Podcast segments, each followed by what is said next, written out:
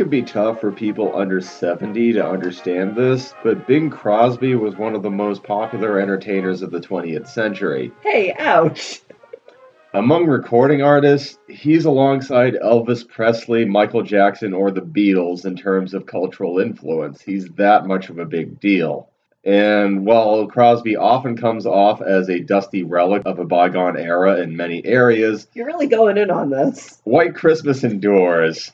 It is not only Crosby's most popular song, it is the most popular song ever commercially released. It has moved at least 50 million copies, which is a record unlikely to be surpassed now that streaming is a thing. The next one down in the number two slot is Elton John's version of Candle in the Wind, which has only moved a mere 33 million. But this isn't a podcast about pop music. Uh, we're a movie door podcast, and we're talking about the 1954 musical directed by Michael Curtiz and starring Crosby alongside Danny Kaye, Rosemary Clooney, and Vera Ellen. While the film has never quite faded from popular memory, it's fair to say that it hasn't aged quite as seamlessly as the song that it was framed around. So, we're going to be delving into that and expanding upon certain themes. And uh, sounds like Sylvan already has some words for me. So, You're not supposed to interrupt the intro. oh, Rachel does it routinely. It's all right. Oh,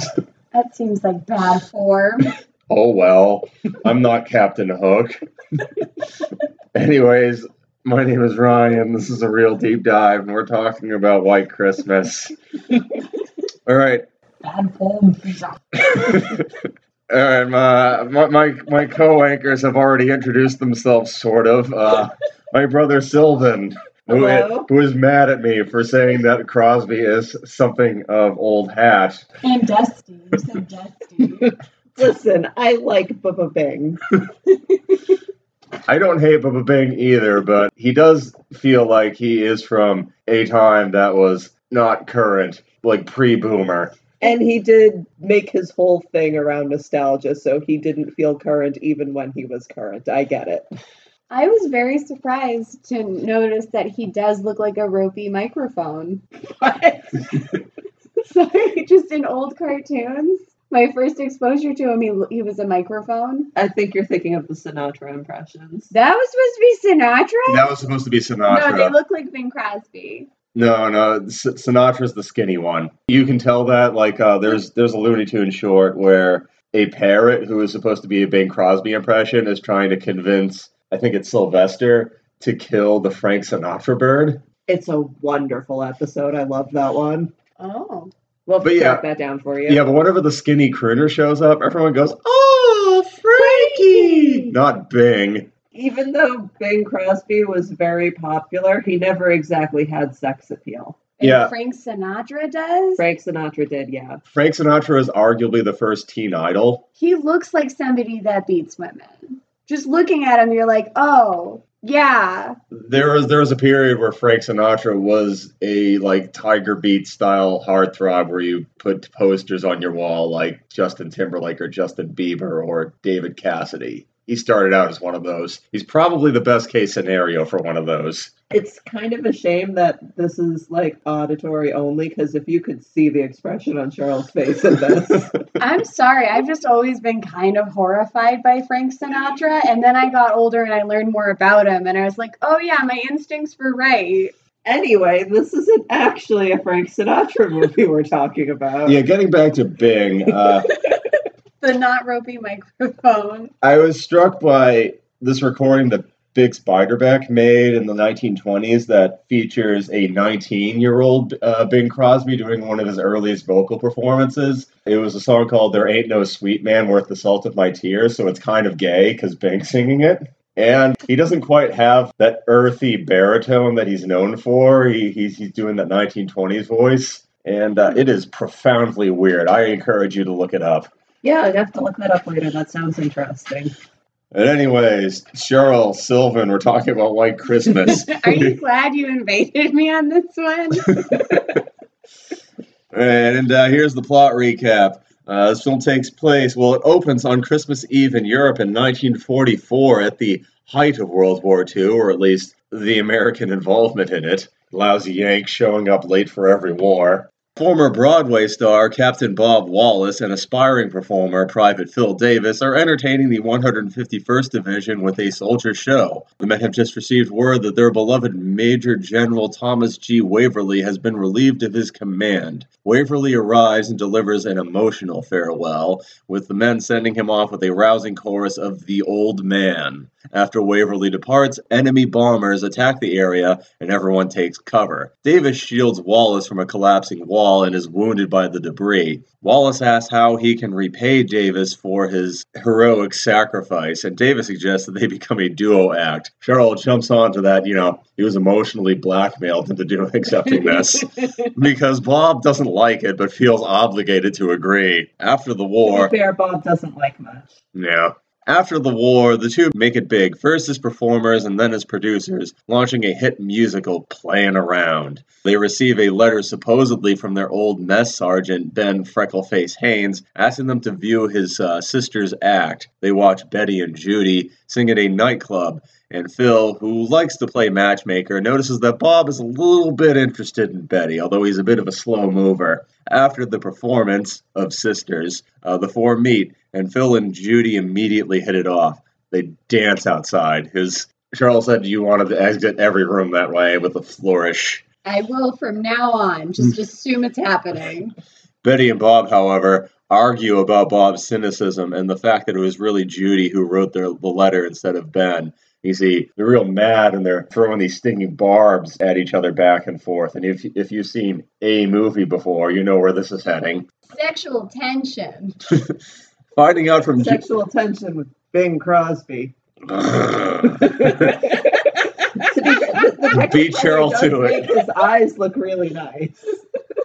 It does. Finding out from Judy that the girl's landlord is falsely suing them from a damaged rug and has even gone so far as to call the police to get his money, Phil gives them tickets that he and Bob had purchased to spend Christmas in New York City. Bob and Phil improvise a performance to buy the girls time, more on that later, and then they flee to the train where they now have to sit in the club car, much to Bob's chagrin. He is chagrined by many a thing. The girls convince Phil and Bob to forego New York and spend Christmas with them in Pine Tree, Vermont, That's not how trains work.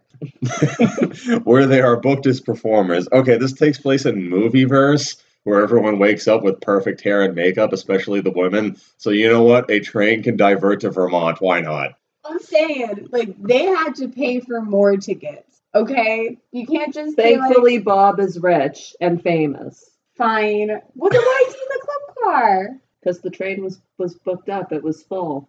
Fine. Carry on. Upon arriving in Vermont, they find that all the tourists have abandoned the area due to no snow and unseasonably warm weather. They arrive at the empty Columbia Inn and are aghast to discover that General Waverly is the landlord of the hotel, and he has sunk his life savings into it and is in danger of bankruptcy. Phil and Bob decide to invite some of the cast of Playing Around to Pine Tree to stage a show to draw in the guests, because this is beyond 80s movies where they put on a show to, to, to save the youth center. And they include Betty and Judy in the show. Betty and Bob's romance then starts to bloom, particularly during the midnight snack sequence. Nothing gets my motor revving like, Liverwurst and buttermilk. yep, that, that's what I was going to say. Even the movie lampshades that, so. Bob later finds out that Waverly received a humiliating rejection letter to his request to rejoin the army, and he determines to prove to the general that he has not forgotten. Bob decides to call up Ed Harrison, another old army buddy who now has his own variety show on TV, for help. Ed suggests that they put the general on the show and make a big scene of his misfortune and Bob's kindness, which would be free advertising for Bob and Phil. Bob strongly rejects the idea. He'd rather sing a song about the forgotten general, which is apparently Much more- less humiliating. yeah. Unfortunately, the housekeeper Emma overhears only the first half of the conversation, which she relays to Betty, who becomes increasingly cold towards a bemused Bob. And is not direct about her concerns at all, even when he's like, hey, please tell me what's wrong. Well, this is rom com 101. You, there has to be some kind of snare at the height of Act 2 in order to drive the lovers apart so they can come together during the climax. This is the best they could do. Phil and Judy stage a phony engagement, thinking that Betty is trying to avoid romance because she doesn't want to leave Judy unprotected. However, this backfires when Betty accepts a gig in New York and leaves. Phil and Judy admit the truth to Bob, who becomes enraged, or at least as enraged as Bing Crosby can get, and hurries to New York to tell Betty. They partially reconcile, but he meets up with Harrison before he has a chance to find out what was really bothering her. Betty sees Bob go on to Harrison's show and invites the entire 151st Division to secretly join him in Pine Tree to surprise General Waverly at Bob and Phil's personal expense. You see, while the General is a big fan of the show, he is distracted from actually watching this sequence because of a fake injury that the film seems to think we're going to find very funny. Oh yeah, yeah. Danny Kaye. He's just. It would have been better if it was Donald O'Connor. We'll get to that too. Realizing that she was mistaken, Betty returns to Vermont just in time to participate in the big show. Once again on Christmas Eve, the soldiers surprise General Waverly with another rousing chorus when he arrives at the program, bringing him to tears. During the performance, Betty and Bob become engaged, and Judy and Phil decide to go through with their own engagement. When did they get engaged? I think that that's supposed to be kind of implied by her giving him the knight statue because of that whole like thing that they've got about knight up on the horse and all that. Oh. It's pretty vague. Yeah, as everyone sings White Christmas, a thick snowfall at last blankets Vermont. Like most movies during this period, the snow is actually asbestos. We're doing as best as we can. Oh no. Anyways, that's the film. Fairly slight on that area. Does anyone have anything they'd like to comment before I start diving into the background of this? No, you can you can jump right in, and then if I uh, think of anything, you know, I've got some some ideas. All right. White Christmas, the song, was written by Irving Berlin sometime in 1940. It was first performed by Crosby on the Christmas episode of the NBC radio show The Kraft Music Hall in 1941, several weeks after the Pearl Harbor attack. It was recorded again by Crosby for the 1942 film Holiday Inn. It was a slow seller at first. Several other Holiday Inn songs were more popular at, than it from the jump, but it ultimately topped the charts for 11 consecutive weeks. A White Christmas was one of the first secular Christmas songs to be a pop hit. It arguably created the holiday music industry as it, it exists today. Everything from All I Want for Christmas Is You to, I don't know, it, it's kind of hard. That thing kind of has eclipsed everything else for the past 10 years or so. But yeah, White Christmas paved the way for all of that. Last Christmas. Okay, yeah, Last Christmas, that too. The Holiday Inn version won the 1942 Oscar for Best Original Song. However, the rendition that is usually played on oldie stations or as diegetic background music in other Christmas movies and Christmas sitcom episodes, it was actually a 1947 rendition. There are also a little over 500 cover versions, which feels like not enough to me because, I mean, everyone and their mother has done that song. Yep. Irving Berlin proposed a White Christmas film in 1948. That is how long it took for them to make this. Paramount bought the pitch, provided 2 million in funding, and agreed to only take a third of the profits. Norman Krasna uh, wrote the first draft of the screenplay, and at the time they considered this to be a vehicle for a, another pairing between Bing Crosby and Fred Astaire, who had done Holiday Inn and in 1946 Blue Skies, which is another movie where Bing Crosby sings White Christmas. However, Astaire hated the script, wanted nothing to do with the movie, and soon severed ties with Paramount. Dang, he really hated the scripts. I'm sure there was more to it than that. Was he, what, did he jump back to MGM or something? I believe so. Donald O'Connor signed on to replace Astaire, but he had to drop out due to illness at the very last moment. Aw. Danny, I Dan- want to see the alternate universe where they got to do this movie with him. He would have been so good in it. I think we all prefer Donald O'Connor to Danny Kaye. Yeah, that's unanimous, right? Yeah, no, 100%.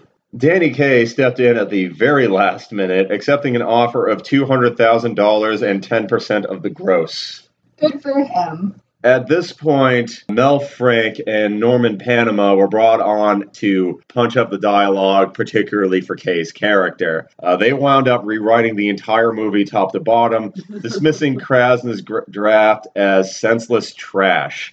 They got five thousand a week for it. My god. okay, how bad was the draft? it drove Fred Astaire away. I, I know the White Christmas that we just finished watching, and this is the first time I've seen the movie the whole way through, beginning to end. I don't think it's a bad movie, but it's a very slight movie. Yeah, there's like you don't watch it for the plot. Yeah, it's a very basic let's put on a show movie. The twists and turns are a little convoluted for the romance. Yeah, I've definitely seen worse from musicals from this period. Bing Crosby also dropped out of the movie mid production, but that was because his wife had died and he had to raise his kids by himself. Paramount was able to lure him back in by offering him an even bigger check and 50% of the profits. Damn. Yeah, he made out like a bandit from this motherfucker because this movie made some goddamn money. Rosemary Clooney pursued the role of Betty Haynes because, as she put it several times in just about every retrospective of this film that I came across, she believed that co starring in a Bing Crosby musical would be a very savvy career move for her. And she was right. She was indeed. Vera Ellen was largely cast for her beauty, stage presence, and dancing prowess. Her singing parts were dubbed in by Trudy Stevens, who is a friend of Clooney who was recommended by her. Clooney once quipped that the film might have been even more perfect if they had dubbed her own dancing in, because Rosemary Clooney was very self deprecating. She's not very nice. I think she did a fine job. They didn't give her much to do as far as dancing goes, and there's probably a reason for that, though. Yeah, Rosemary Clooney is a singer. For the music for this, Irving Berlin wrote all of the songs, although almost none of them were intended for this film itself. It is a jukebox musical and very much feels like it. For instance, during the midnight snack sequence, among the many things that were lifted from Holiday Inn, the George Washington and Lincoln numbers were paraphrased there. Some people claim that White Christmas is a remake of Holiday Inn, which is excessive but not entirely far off. I think of it as kind of like a do-over. I, I didn't really like Holiday Inn was okay. This one's better. Yeah, for the various songs for this, uh, Snow was first composed I for. love snow.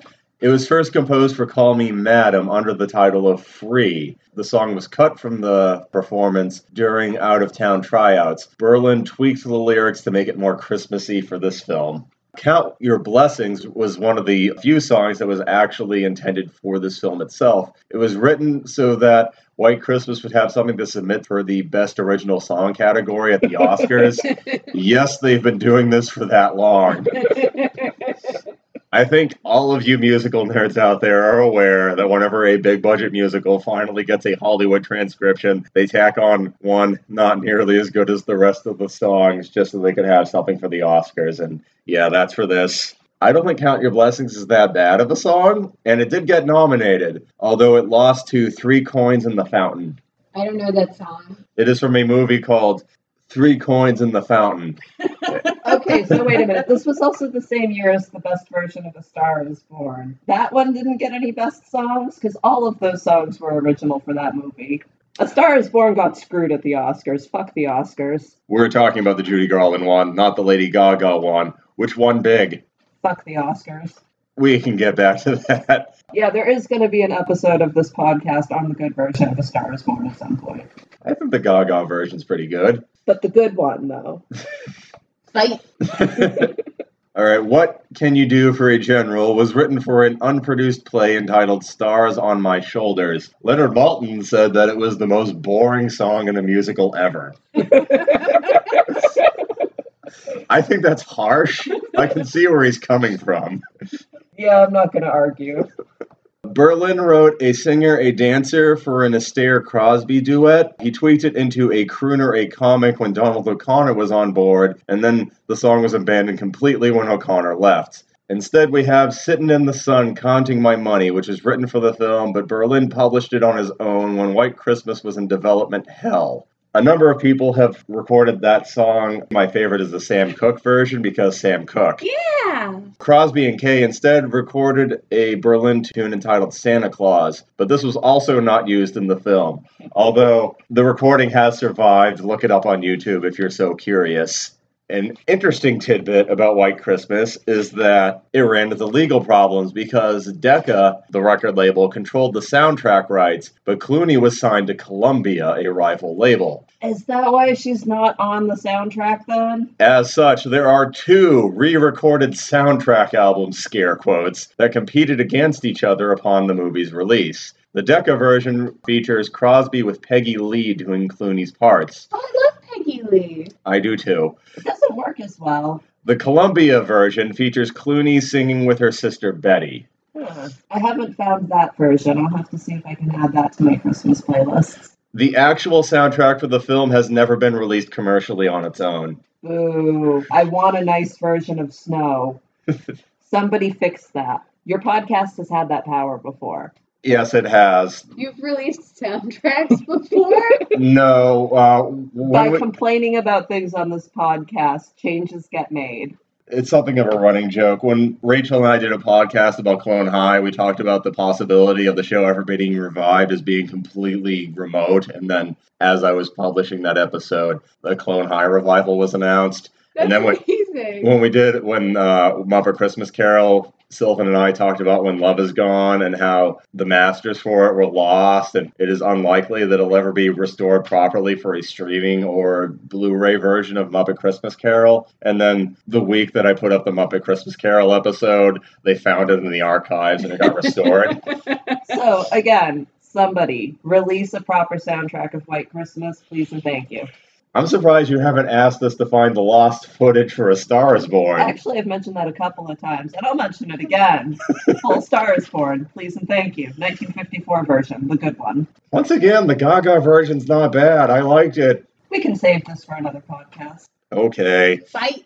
All right, for the filming, uh, White Christmas required many retakes because Danny Kaye kept causing his co-stars to crack up. The performance of Sisters, where Crosby and Kaye are doing it, Oh, began. the best part of the movie. Yeah, it began with the actors clowning around on set. Director Michael Curtiz thought that it was funny enough to film, and he And did. he was right. Yeah, he did two takes of it. Test audiences preferred the first take, where Crosby couldn't keep a straight face, and it is very charming. He is at his most likable during that scene. It was fun with us just watching the movie now because they decided to put that part in and then write a reason for it after the fact that's very like unconvincing. There's this whole thing about the girls almost being arrested, so they need to distract the sheriff and the landlord and Bob even says a couple of times, why don't we just give them the $200? And they keep pushing with it anyway. So Cheryl was getting rather confused about all of this obvious plot hole bullshit. I'm like, no, no, no. It's setting up for something. It's great.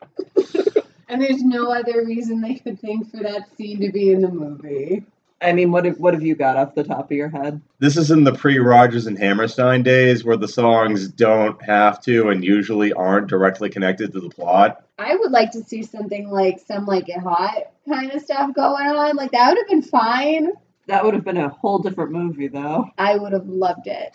White Christmas is noteworthy for being the first film shot and released in VistaVision, one of a number of expanded aspect ratio gimmicks that Hollywood studios trotted out in the 1950s in an attempt to give audiences more bombast and spectacle than television could provide. The most successful version of this would be CinemaScope, which kind of got the ball rolling. VistaVision is noteworthy for extending the height of the screen rather than the width. This resulted in a much sharper image. As such, White Christmas looks much better on flat screen TVs in the modern day than many of its contemporaries. This is a very beautiful looking film, if nothing else. Yeah, I definitely think the draw to this one is mostly just the spectacle of it because they were really trying to show off their technology. So the color saturation is gorgeous. The costumes, oh my god, like almost every outfit in this movie is stunning, and the sets are just so over the top and elaborate. This is something I brought up in previous episodes, but the mid 1950s were a famously troubled time for Hollywood studios. Not only was television taking away a lot of their primary viewership and cutting into their profits, because why would you go for a mid level, mid budget comedy when you could just watch it on TV for free? But another aspect of it was, you know, the white flight from the inner city to the suburbs meant that movie theaters weren't a couple of blocks away. You would have to drive into the city to go see one. So they kept trying to find ways to convince people to make the trek and throw their dimes away. The expanded aspect ratio is one thing, then there was 3D, smell-o-vision, various other gimmicks. Say that again. Okay, there was smell-o-vision. This was a bit where, you watched the movie, they would re- release scented gases that would make you think of various scenes in the movie. Sounds like a Batman villain. Well, usually they would hand out like scratch cards where you would like scratch a little lottery ticket and then smell it. Well, that see, that's a little bit different than gassing the audience. There were some people who used gas. It, it wasn't a long running gimmick. Back on track though. White Christmas is also notable for being one of the earliest performances for George Chakiris, who is best known as Bernardo in 1961's West Side Story. He was one of Rosemary Clooney's backup dancers. he had a bow tie. Yes. Uh, like everybody in that interesting number had a bow tie. We gonna talk about that one yet? The dance of the Riddlers. Yeah. Oh, he's also in the bit where uh, Clooney is singing the solo act. He's the pretty one. Oh, good for him. Yeah, Charles like, oh, he's much better looking than the other ones. He was. That's Bernardo. Which, because he's present in the film as a backup dancer with no spoken lines, that means White Christmas has three Oscar winners in it, if we're splitting hairs. After the very final shot was completed, cast and crew were informed that the King and Queen of Greece were visiting the set. Uh, uh, Curtiz decided to have everyone perform the finale again for, you know, the King and Queen's benefit. They didn't even bother to put film in the cameras for this. They just sort of like went through the motions. Nice, I guess. Yeah, I suppose. The poor little girl's doing uh, ballet on point though. Yeah, I know. They had to do that all over again. but they got to do it for a queen. Their poor little feet. They're ballerinas. Yeah. They don't feel their feet anymore. Yeah, I'll reiterate that many scenes and musical numbers were recycled from Holiday Inn. Most infamously, I'd rather see a minstrel show. Ah! Set design, props, costuming, and musical arrangement all reflect minstrel show traditions, but unlike Holiday Inn, there is no blackface. Yeah, so I saw White Christmas for the first time when I was like nine years old. I got a solo in the school Christmas concert from the song, and my cousin decided to show me the movie because she thought I'd find it interesting. I did not at that age. I thought it was very boring, and then saw it on TV a few times. And then when I was older, got into, you know, old timey Hollywood musicals, and it was on Netflix. And I was like, oh, I'm to sit down and watch White Christmas. I bet I'll appreciate it. Holy crap, this number was not in any of the previous versions I'd seen. It is routinely excised from television broadcasts for reasons that we'll be getting into in the thematic portions. The train scenes for White Christmas were shot on the 20th Century Fox lot as they were the only studio at the time with a train set available. Uh, MGM had one, but they wouldn't let them use it. Yeah, this is not surprising to anyone who knows anything about MGM. For the reception of this film, uh, it had a budget of $2 million and it ultimately made 30 million at the box office, making it the biggest hit of 1954 by a very wide margin. The number two film was The Caine Mutiny, which made about a third of what White Christmas did. Another Irving Berlin jukebox musical entitled There's No Business Like Show Business was at number 10. That was a 20th Century Fox production.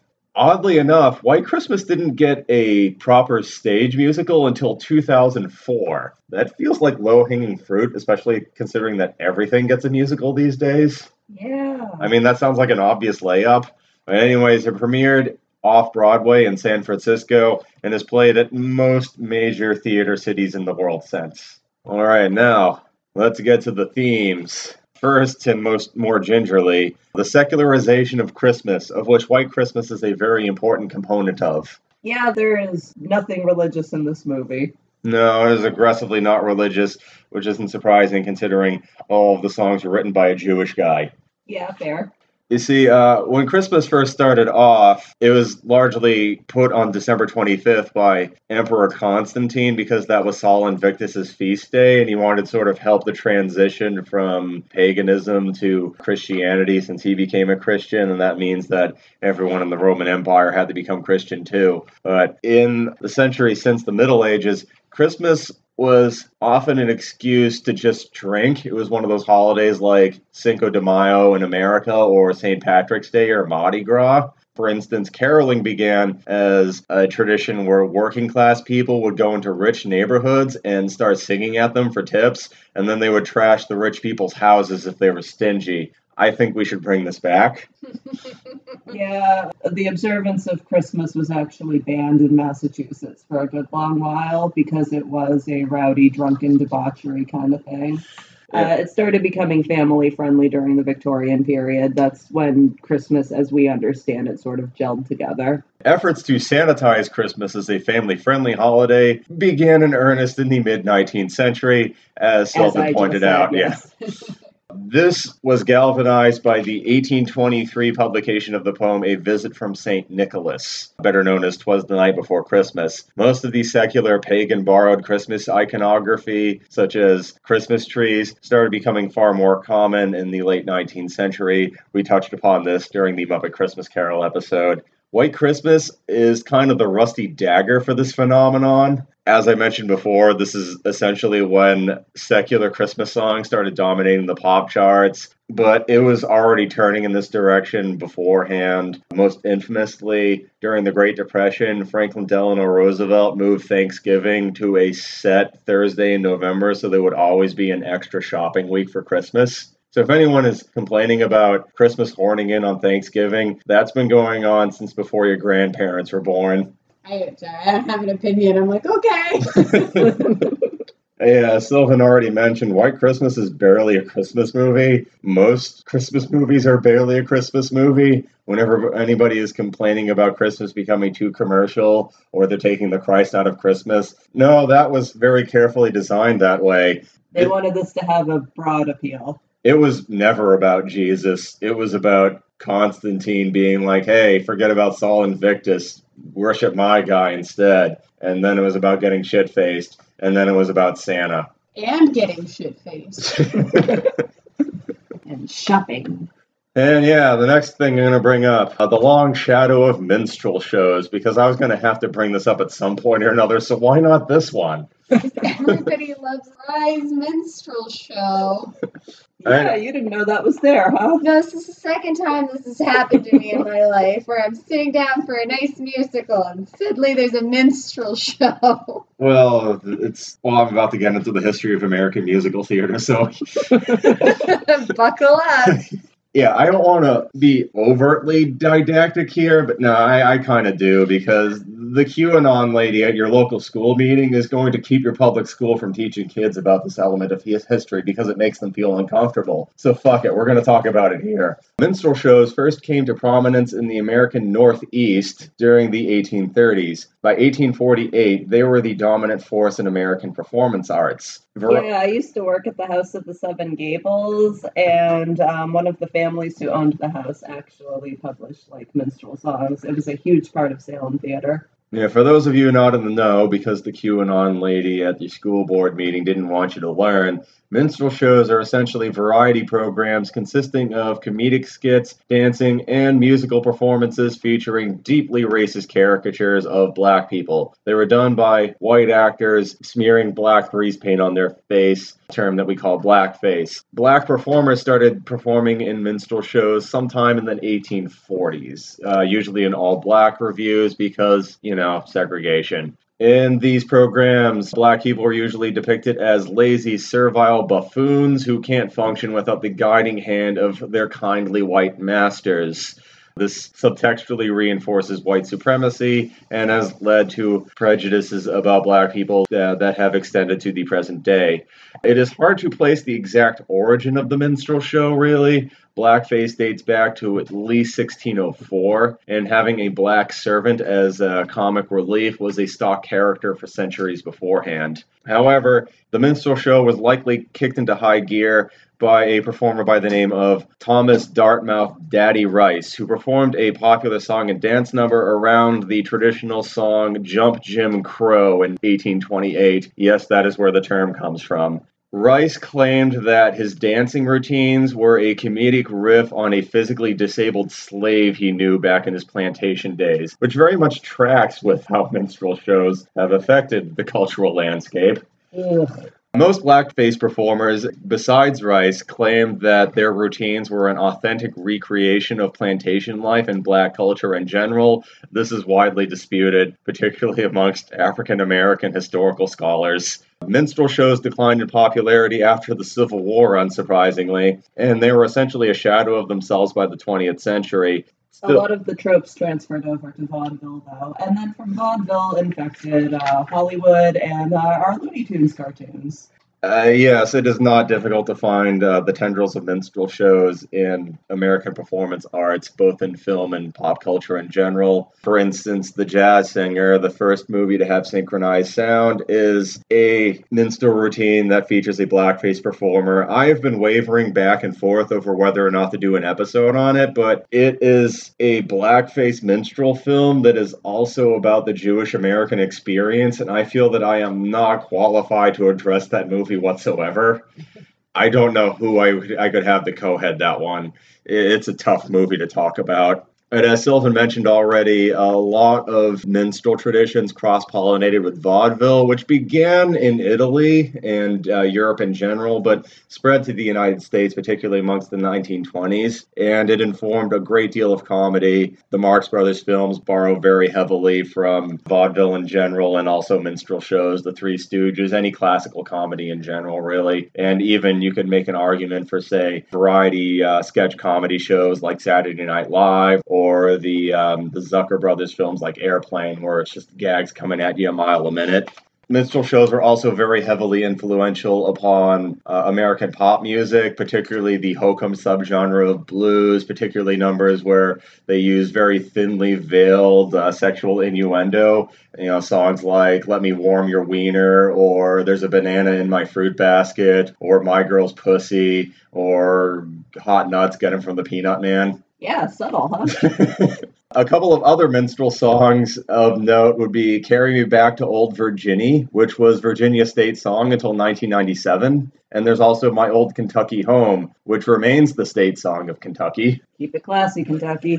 Minstrel humor uh, was also heavily lifted for the golden age of animation, as Sylvan touched upon already. Not only in the Looney Tunes shorts, many of which did flat out minstrel numbers, but Mickey Mouse's persona in general is very much derived from the stock minstrel characters, particularly the dandy. Mickey also has white gloves for color contrast, but those were a stock motif in minstrel productions nonetheless. I found it very glaring that in the minstrel number, with all of the racist serial numbers shaved off in uh, White Christmas, they're all wearing red gloves instead of white. Yeah, I mean, that could have been a choice to like amp up the technicolor dazzlement of everything, but it probably wasn't. Well, every time that someone mentions Mickey Mouse's minstrel roots in circles, people just bring up, well, the white gloves were there for color contrast. And I was like, that is true. However, they didn't pick those white gloves out of a hat. Those white gloves have a background, and that was not accidental.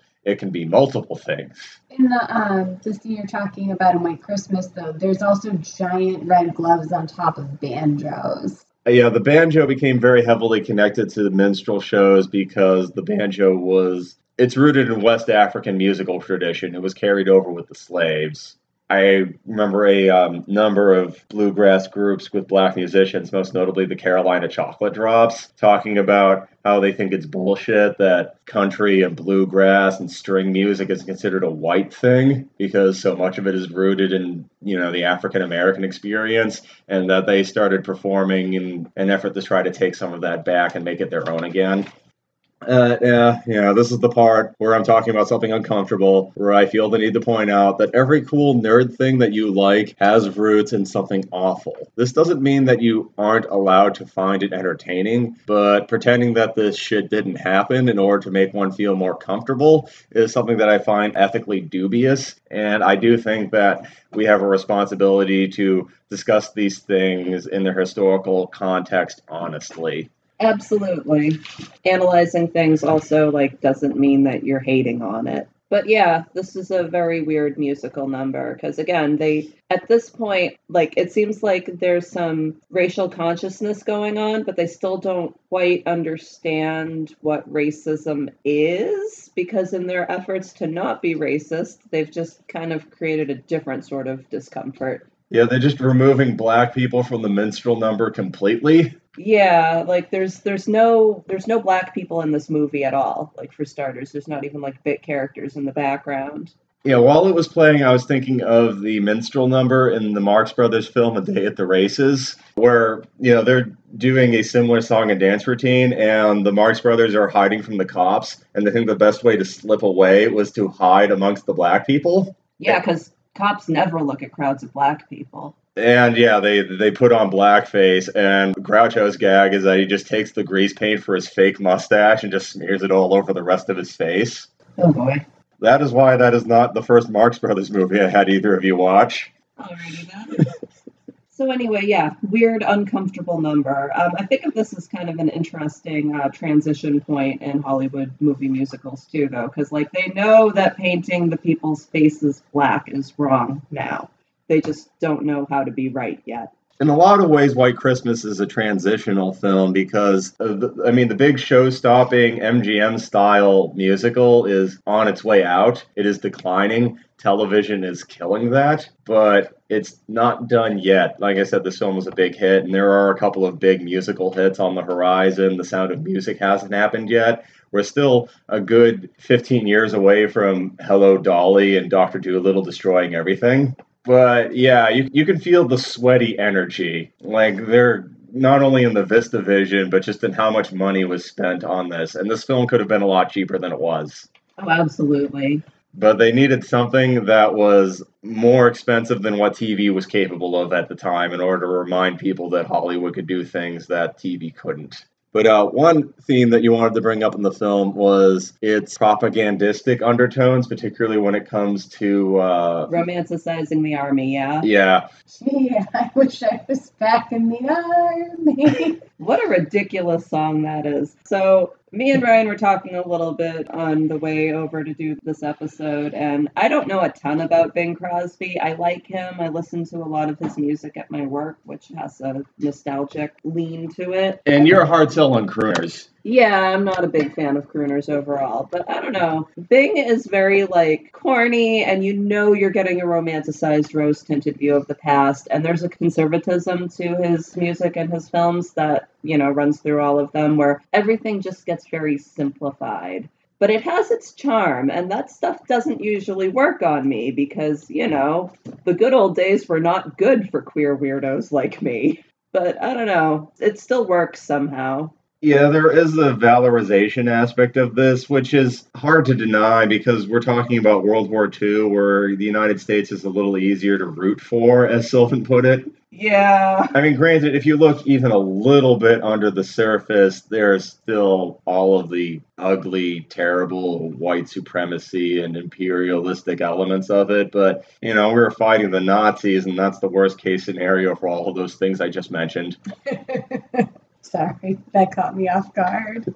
And I think it helps with this movie too that it is such a movie. You know this is not the real world in any shape, way, or form. So uh, you're divorced enough from reality that you don't really need to think too hard about how these things would apply to the real world. Yeah, everything is very clearly a soundstage. That snow is fake. I had to look up to find out that it was asbestos, but it is clearly not snow when they were at the club in Florida, there are these palm trees and then like this Thomas Kinkade lighthouse there. And I haven't been to Florida too often, but I don't think they have Thomas Kinkade lighthouses. And canals. And canals. Well, there's a lot of canals in Florida. I didn't see any. Jen lived on one at one point. Yeah, she she lives in Cape Coral, which is a, an entirely like artificial, recently created community. Everything's little grid. The the canal was not the weird part; it was the Kinkade Lighthouse.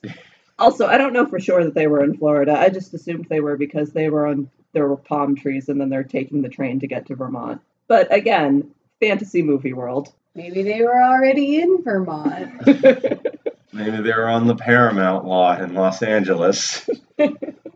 All right, well, that's everything in my notes. Is there anything we either of you would like to touch upon for White Christmas before we sign off? I guess I wanted to give one more shout out to the beautiful dresses in this movie. Oh, and did we want to talk about any of the weirdness around body image? I suppose we should, because So, yeah, George Clooney's face.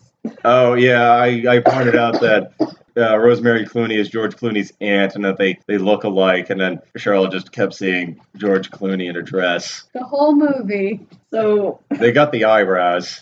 They got the same eyebrows. Exact same. I, I'm very fond of Rosemary Clooney. Um, amazing voice. I listen to a lot of her recordings. But yeah, one of the first things that jumps out to people when they watch this movie is how very tiny Vera Ellen was. She has a super, super small waist and very petite build to begin with. And the costuming choices that they make, while very fabulous looking outfits, they don't really help you any there because they really emphasize how little her waist was. And I actually decided to Google while we were watching this whether she did have like struggles with eating disorders or anything. And she and her family all adamantly denied that she was ever anorexic. She was just a very serious dancer and also a swimmer, so probably very active her whole life. But um, a, a rumor persisted that the reason why all of her costumes covered up her neck in the movie was supposedly to hide signs of the anorexia that you could see in her neck. But for one thing, we did see her neck in the first outfit she wore. Yeah, she has a mature woman's neck. She doesn't have like a